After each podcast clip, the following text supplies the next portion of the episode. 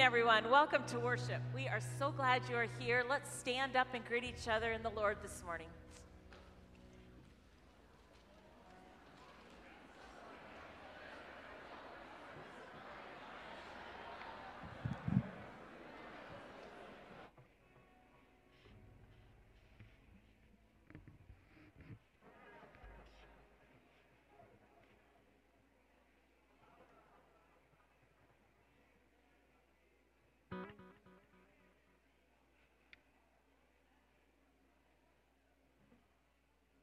This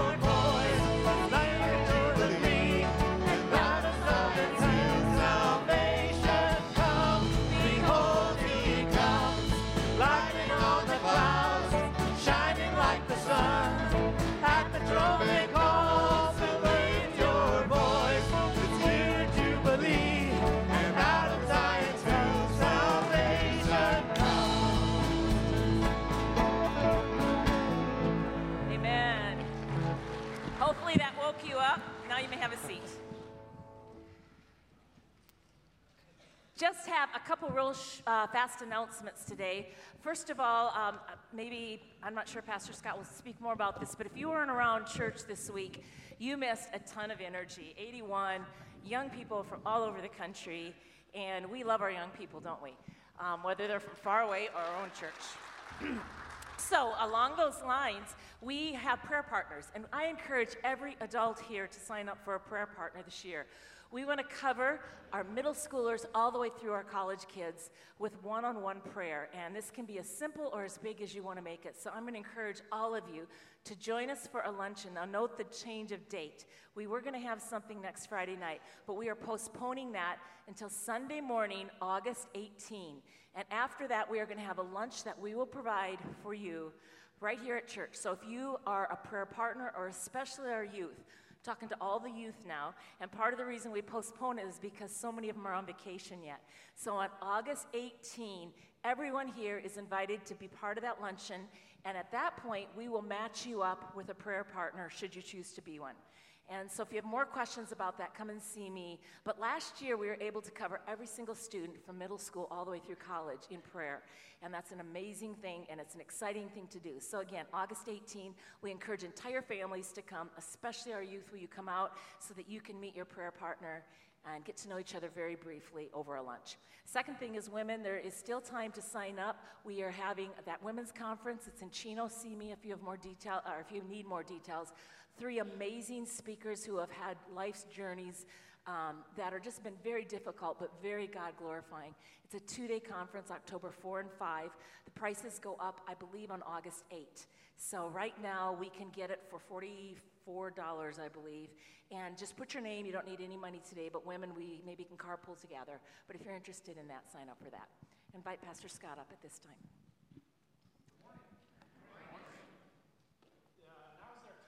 In our worship service when we have opportunity to give of our tithes and offerings. The first bag that's coming around is uh, for the River Life Fund. The River Life Fund it goes to support the ministries of this church, all the things that we do here.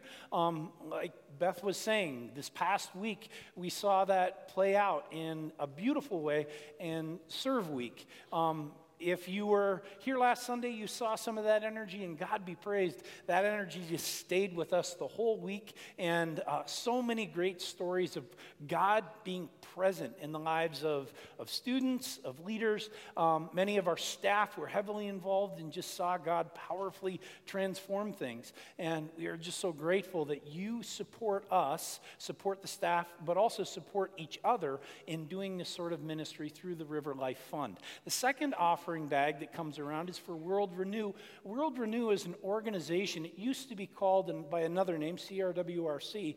Now it's World Renew, and World Renew does the job of going into a lot of places, not just in North America, but around the world where there's crises, where there are challenges, things like trying to find clean water for communities in developing countries, in being in places where there has been disasters and, and strife, and going and trying to help people recover recover by dealing with a lot of the basic things housing and food, um, uh, food security, those sorts of things. Um, World Renew is an organization that um, is near and dear to my heart. My dad actually used to work for them years ago, um, but it's an organization that really makes a difference in so many different communities around the world. That's the second offering bag that comes around. As the offering is being taken, I also want to encourage you um, to pass the friendship pads. And if there are specific needs that you might have, please check that box so we can get in contact with you and uh, find out how we can support you and pray for you.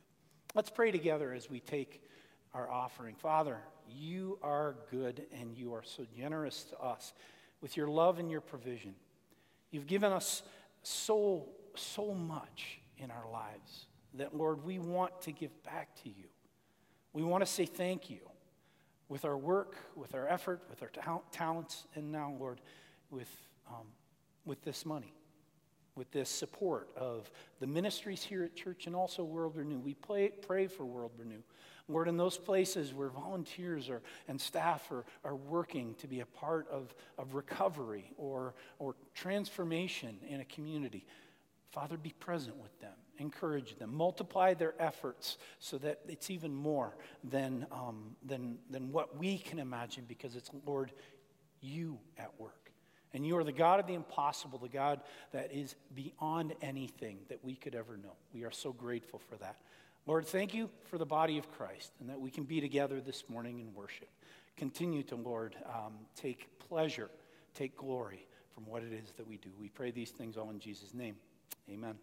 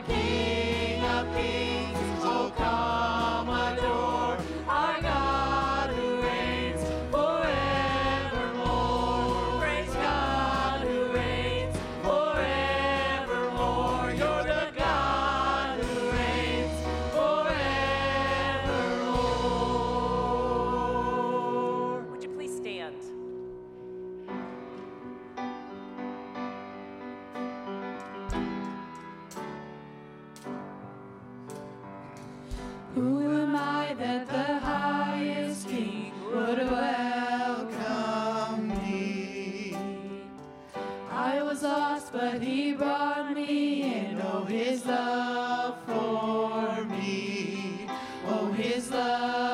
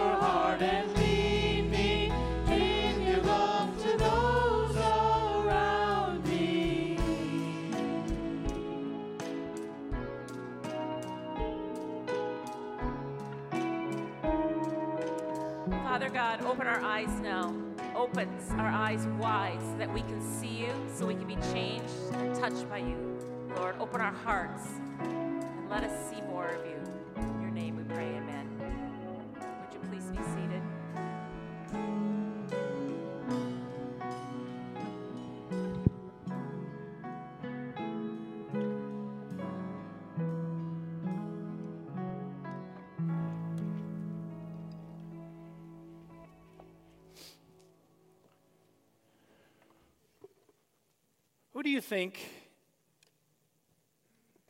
has the greatest barrier in their life when it comes to accepting the truth of who Jesus is?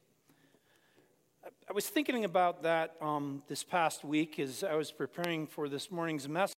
And um, it's, it's interesting that um, in the world that we live in, there are certain places where it seems like the gospel flourishes and grows, and there are other places where it doesn't seem so uh, doesn't flourish. It's not, it's not growing as much. And one of the things that's interesting is that it's the gospel and the church is growing in places where there's poverty, and places where there's um, persecution, even significant challenges culturally. Places like China has one of the fastest growing churches in the world, all over the continent of Africa. But in the US, in actually most Western countries, the church and believers, it's, it's getting smaller. Why is that? I think for two reasons. I think that wealth and power hinder people from being able to accept the gospel of Christ for, for these reasons. First of all, wealth means that your needs are supplied physically, right? You can get your own food. You can um, have housing. You can do all those sorts of things. And you don't need to have any faith that those things are, are something that, that you, need, you need given to you or need help with, or you have to depend on God's provision. I think also um, that part of it is when you have power, when you are in a position of authority or when you have influence, which as we look at our world, we know that the, the Western countries have so much influence and power in so many ways. When you have that power, it is in some ways antithetical to faith and dependence on God. And I actually believe that's, that's one of the reasons why I think the Western and the North American churches are shrinking, because there is so much wealth, so much power that we don't need faith. The story that we're going to read this morning shows that shows a person who has power, a person who has authority, who hears the gospel, and you can almost tell King Agrippa wants to believe, but he can't because there's that barrier power, influence, authority, and wealth. As we dig into God's word together in our passage from the book of Acts, let's ask God's presence and blessing on our time. Father, be present with us. Show your face to us. I ask, Lord, that you give me wisdom. May I disappear, that you appear here instead, speaking your words to us. I pray, Lord, in Jesus' name, that um, those people who are here in this place, who perhaps have not crossed that barrier of faith, who have yet, um, they're hanging on to their dependence on themselves instead of faith in you. We ask, Father, that you break down that barrier, if it be your will, this morning. And that someone can, for the first time, experience the grace and the love, the transformation of Jesus Christ. Father, this is work that you and you alone can do in us. We pray you do it today. In Jesus' name, amen. You're looking with me in the book of Acts, chapter 25. Book of Acts is about one third or one quarter away from the back of the book. It's after all the Gospels Matthew, Mark, Luke, John, and then Acts. And we're starting at verse 23 of chapter 25. And we read these words there. The next day, Agrippa and Bernice came with great pomp and entered the audience room with the high ranking military officers and the prominent men of the city. At the command of Festus, Paul was brought in. Festus said, King Agrippa, and all who are present with us, you see this man. The whole Jewish community has petitioned me about him in Jerusalem and here in Caesarea, shouting that he ought not to live any longer. I found he had done nothing deserving of death, but because he made his appeal to the emperor, I decided to send him to Rome. But I have nothing definite to write to his majesty about him. Therefore, I brought him before all of you, and especially before you, King Agrippa, so that as a result of this investigation, I may have something to write. For I think it is unreasonable to send a prisoner on to Rome without specifying the charges against against him. So we need to ask the question who is this King Agrippa? King Agrippa is actually, um, he is the son of the Herod that was around during um, the, the time of the birth of Christ, who killed um, all the children in the area of Bethlehem. So he's, he's the son of, so he lives in that legacy of, um, boy, viciousness, violence, some of that sort of stuff. In fact, um, he is involved, he's not involved as much as his father was in persecuting the church, but he's still involved in it a little bit.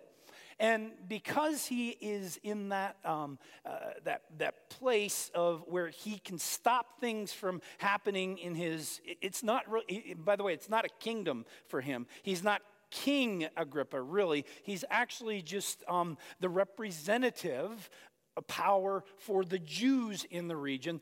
The, the, the king of this area, obviously, is Caesar from Rome. So he has much authority, but that authority is with the Jews. He is the king of the Jews, and thus, him persecuting the church was something that he did for the sake of his Jewish leadership. There was this way, Christians growing, they were uh, talking to Jews and, converting them away from the Jewish faith. So King Agrippa got involved and, and tried to stop that. One thing that he did especially is he made sure that the high priest of the temple was somebody who was in his pocket, per se. So he had some power, some authority, but he certainly had lots of wealth. That's for sure. And so for him to be in this place confronting Paul, Paul, who actually is eh, someone that he's tried to persecute because he's a Christian and he doesn't want people converting to Christianity. It's, it's, he, he's in this place with Paul so that, that he can exercise the authority. Paul had already claimed, I'm, I'm a Roman citizen. And because he's a Roman citizen, he has certain rights. King Agrippa is the one who's going to make the decision about what happens next. What's also interesting is Festus is covering his, his backside a little bit. He's making sure that what he sends on to Caesar is something um, that has the, the approval of King Agrippa. Because if you send something to Caesar and Caesar doesn't like it, what does he do? He removes you from power or he removes you from life sometimes. So it's this confrontation that we're having here is Paul living into his legal right, King Agrippa exercising that right, but he's exercising that right from a place of power and wealth. Okay, sets a story. Then we get to the good stuff and the important stuff. Let's read um, verse 1 through 23 of chapter 26. Then Agrippa said to Paul, You have permission to speak for yourself. So Paul motioned with his hand, began his defense. King Agrippa, I consider myself fortunate to stand before you today as I make my defense against all the accusations of the Jews, and especially so because you are well acquainted with all the Jewish customs and controversies. Therefore, I beg you to listen to me patiently. Jewish people, all know the way I have lived ever since I was a child, from the beginning of my life in my own country and also in Jerusalem. They have known me for a long time and can testify, if they are willing, that I conformed to the strictest sect of our religion, living as a Pharisee. And now it is because of my hope in what God has promised our ancestors that I am on trial today. This is the promise our 12 tribes are hoping to see fulfilled as they earnestly serve God day and night. King Agrippa, it is because of this hope that these Jews are accusing me. Why should any of you consider it incredible that God raised the dead? I too was convinced that I had to do all that was possible to oppose the name of Jesus of Nazareth. And that is just what I did in Jerusalem on the authority of the chief priests. I put many of the Lord's people in prison, and when they were put to death, I cast my vote against them. Many a time I went from one synagogue to another to have them punished, and I tried to force them to blaspheme. I was so obsessed with persecuting them that I even hunted them down in foreign cities on one of these journeys, I was going to Damascus with the authority and commission of the chief priests. About noon, King Agrippa, as I was on the road, I saw a light from heaven brighter than the sun. Blazing around me and my companions, we all fell to the ground, and I heard a voice saying to me in Aramaic, Saul, Saul, why do you persecute me? It is hard for you to kick against the goads. Then I asked, Who are you, Lord? I am Jesus, whom you are persecuting, the Lord replied. Now get up Stand on your feet. I have appeared to you to appoint you as a servant and a witness of what you have seen and will see of me. I will rescue you from your own people and from the Gentiles. I am sending you to them to open their eyes, turn them from darkness to light, and from the power of Satan to God, so that they may receive forgiveness of sins and a place among those who are sanctified by faith in me. So then, King Agrippa, I was not disobedient to the vision from heaven, first to those in Damascus and those in Jerusalem and in all Judea, and then to the Gentiles. I preached that they should repent, turn to God, demonstrate their repentance by their deeds. That is why some Jews seized me in the temple courts, tried to kill me. But God has helped me to this very day. So I stand here and testify to small and great alike, saying nothing beyond what the prophets and Moses said would happen. The Messiah would suffer and as the first to rise from the dead, would bring the message of light to his own people and to the Gentiles. Now, Paul gives this big, long speech. But it's important that he gives the speech because he knows who he's giving it to. He's giving it to King Agrippa. And he even names that in King Agrippa that you are familiar with all the Jewish customs and controversies. He's, he's making sure that as he speaks the message to King Agrippa, that it's a message that King Agrippa can connect with because he's familiar with it. And what's even striking is that he brings himself into sort of a, a, a, a relationship that's almost like a little bit conspiratorial with, with King Agrippa. And he tells him that he actually was doing the work of persecution that King Agrippa had, has been doing to the church. Paul had been a part of that before he had met God on the road to, Dam- to Damascus. So he's creating this relationship with King Agrippa that there's familiarity. And he's making sure that King Agrippa can connect with his words and notice what happens when he shares the gospel.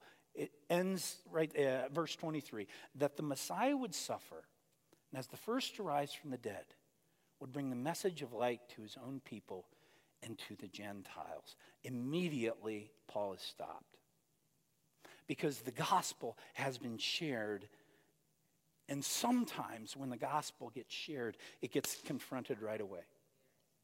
Now, I have a, a friend in this room, and he'll forgive me if um, I share a little bit of a story. I'm not going to name him.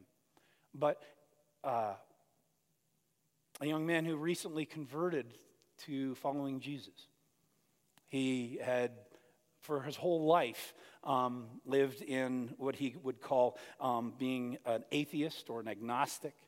He was somebody who um, really, uh, great thinker, great mind, and he basically said, uh, finally, my life has turned a little bit messy, a lot messy, and I need Jesus. And he committed his life to Christ, which is, is beautiful. And, and we praise God for that, right? I mean, we praise God when people come to know Christ. But he called me the next day, and I'll just say this. The next day, his life was very, very, very messy. It was very, very messy because he was coming directly in contact with Satan and Satan's plans for those who are believers. If, if you are a believer in Christ, and maybe you're a young believer in Christ, or maybe you're a growing believer in Christ, but when things like that happen, when you are changed, when you are renewed, when you are transformed, the smackdown can come. Because Satan doesn't like that. And our sin does not like that. The sin uh, in our lives still has power to take away joy and take away life. And for Paul to confront Agrippa with the gospel, it's no surprise that suddenly there'd be a little smackdown, that Paul would be stopped. And it's interesting because you notice it's not Agrippa who stops him, it's Festus. Festus is sort of one of those people that um, he, he was not going to believe. He was not going to have anything to do with this. But remember, Paul hadn't been trying to connect with him. So for him to hear the gospel would have been perhaps for Paul a different conversation. But this story is about the transformation of Agrippa. Let's continue, verse 24 through 29. At this point, Festus interrupted Paul's defense. You're out of your mind, Paul, he shouted. Your great learning is driving you insane. I'm not insane, most excellent Festus, dripping with irony. Paul replied, What I'm saying is true and reasonable. The king is familiar with these things, and I can speak freely to him. I'm convinced that none of this has escaped his notice because it was not done in a corner. King Agrippa, do you believe the prophets? I know you do. Then Agrippa said to Paul, Do you think that in such a short time you can persuade me to be a Christian?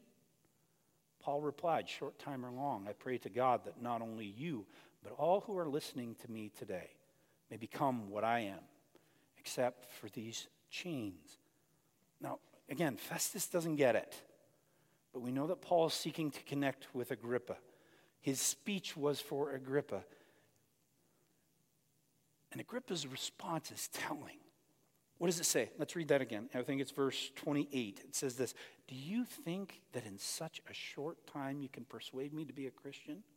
Why would he say that? He was saying that because the Spirit was at work in him. It was giving him a poke and a prod. There was something in his life that was being touched by the words of Paul. But then the barrier's there so much power and riches and authority. And we see, like, even at the beginning of this whole story, he comes in with pomp and circumstance and surrounded by grandeur and money and wealth and power. And for him to believe in Christ, especially the way that Paul phrases it, that there is challenge ahead, that there is hard stuff ahead for people who follow Jesus, but it will still bring you the life that you long for. For Agrippa to grab onto that means that he'd have to give up. He'd have to give up something. That's the barrier. But, this is important. We also see what Paul says to him. He's basically saying to him, it may happen today, Agrippa, or it may happen in the future when God wills it. Short time or long, King Agrippa you will be confronted by the truth of Jesus Christ. In fact, it's one of the reasons why I always say when I'm talking about people who are not Christians that they are a pre believer. You're a pre believer. Because does everyone believe that everyone's going to believe in Jesus sometime? You all believe that? You should, because everyone will. At some point, when the trumpet sounds, you're going to be confronted with who Jesus is. And if you believed in this life, that's one thing. If you didn't believe, you're start, going to start believing then. It's going to happen. Everyone is a pre believer in Jesus until you confess the name of Jesus Christ. King Agrippa is a pre believer. When is God going to work that out in his life? When is God going to transform him? Is it going to be after the trumpet sounds? Or is it maybe that night? The next day, the next week. Now, friends, there's a reason why I'm stressing that so much. We need to remember that. We need to remember that when we're talking to others about who Jesus is. You never know what is going to happen and how someone is going to uh, ultimately come to a place in their life of faith. My friend, I was talking about before. His father, in some way, shape, or form, for years has been sharing with him the gospel. Other friends of his have been sharing the gospel with him. People have, have, have, have spoken to him, and over time, the Spirit sort of wound its way into his heart and grabbed hold of him and got him and transformed him. Maybe that's what's happening with Agrippa here. We're going to finish the story. Verse 30. King rose, and with him the governor and Bernice and those sitting with them. As they left the room, they began saying to one another, This man is not doing anything that deserves death or imprisonment. Agrippa said to Festus, This man could have been set free if he had not appealed to Caesar. The story ends. We don't know what's going on with Agrippa, but we also don't know how God is at work. And for you and I to even get that picture in your mind, think of a person that you've, you've hoped, you've longed for them to come to know Jesus. You've, you've talked with them, you've prayed for them, you've shared, you've shared hope and life in your testimony with them. I want you to picture that person in your mind, and you're sometimes you get frustrated. I hear it from some of you sometimes. I've been sharing the gospel with this person for, for so long. Why is it that they can't, they come so close, but they can't break that barrier? Because you and I don't know what God's timing is. And sometimes it's, it's going to be that beautiful story. You share the word, and somebody's instantly transformed by the Holy Spirit of Jesus Christ. And, and you get to bear witness to that change and that transformation, and it's beautiful. And, and you give God praise for it, and sometimes you don't. Sometimes you're a decade away from them believing, and you may not even be in their lives anymore. Sometimes it's 40, 50 years even. I've heard stories of people who, who even they heard the gospel at a, at a VBS when they were like six or seven years old, and they remembered it, but they didn't believe it until their deathbed, 67 years old. And all of a sudden, those words come back and they're longing for something more because there's nothing left for them. And they cling to Jesus. You and I never know what's going to happen, but here's what we do know we never stop sharing the gospel. We never stop speaking the truth of who Christ is. We never stop living that out with everything that we are and all that we do. Friends, this call, even think about who Paul is and where he is. In fact, for the next several years, you're going to see in his life, two years in Rome, he's in prison the whole time, and ultimately he dies for the sake of the gospel, but he never stops preaching. It. And he never stops sharing it, and he never stops seeing the church and the kingdom of God grow around him because he's faithful to the call to share the gospel. Friends, be faithful to the call. Together, be faithful to the call. Trust that God will use what you share. Know your audience, engage in conversation and relationship that can connect, and ultimately trust that in God's time, a life can be transformed. We can trust in that because God's done it before and He's going to do it over and over and over again. Would you pray with me?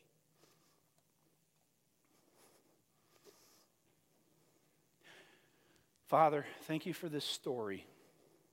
This story that reminds us of what it means to share your truth in whatever, whatever relationships we're in whatever people that we come in contact with.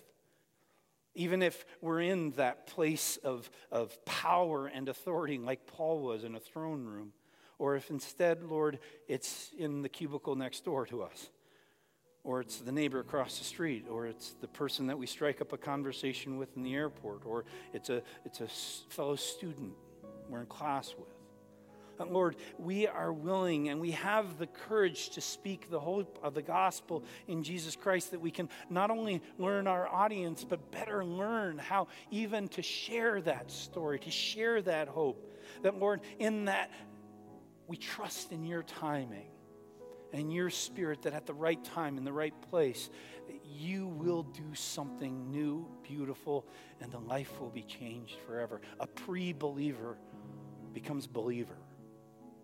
We all will believe someday, Lord. Help us to be a part of that belief coming now in this world, in this life, so that we can share then your eternal kingdom with more and more people who know the love and the hope and the power of Jesus Christ. We pray these things all in that name. Amen. Would you please stand?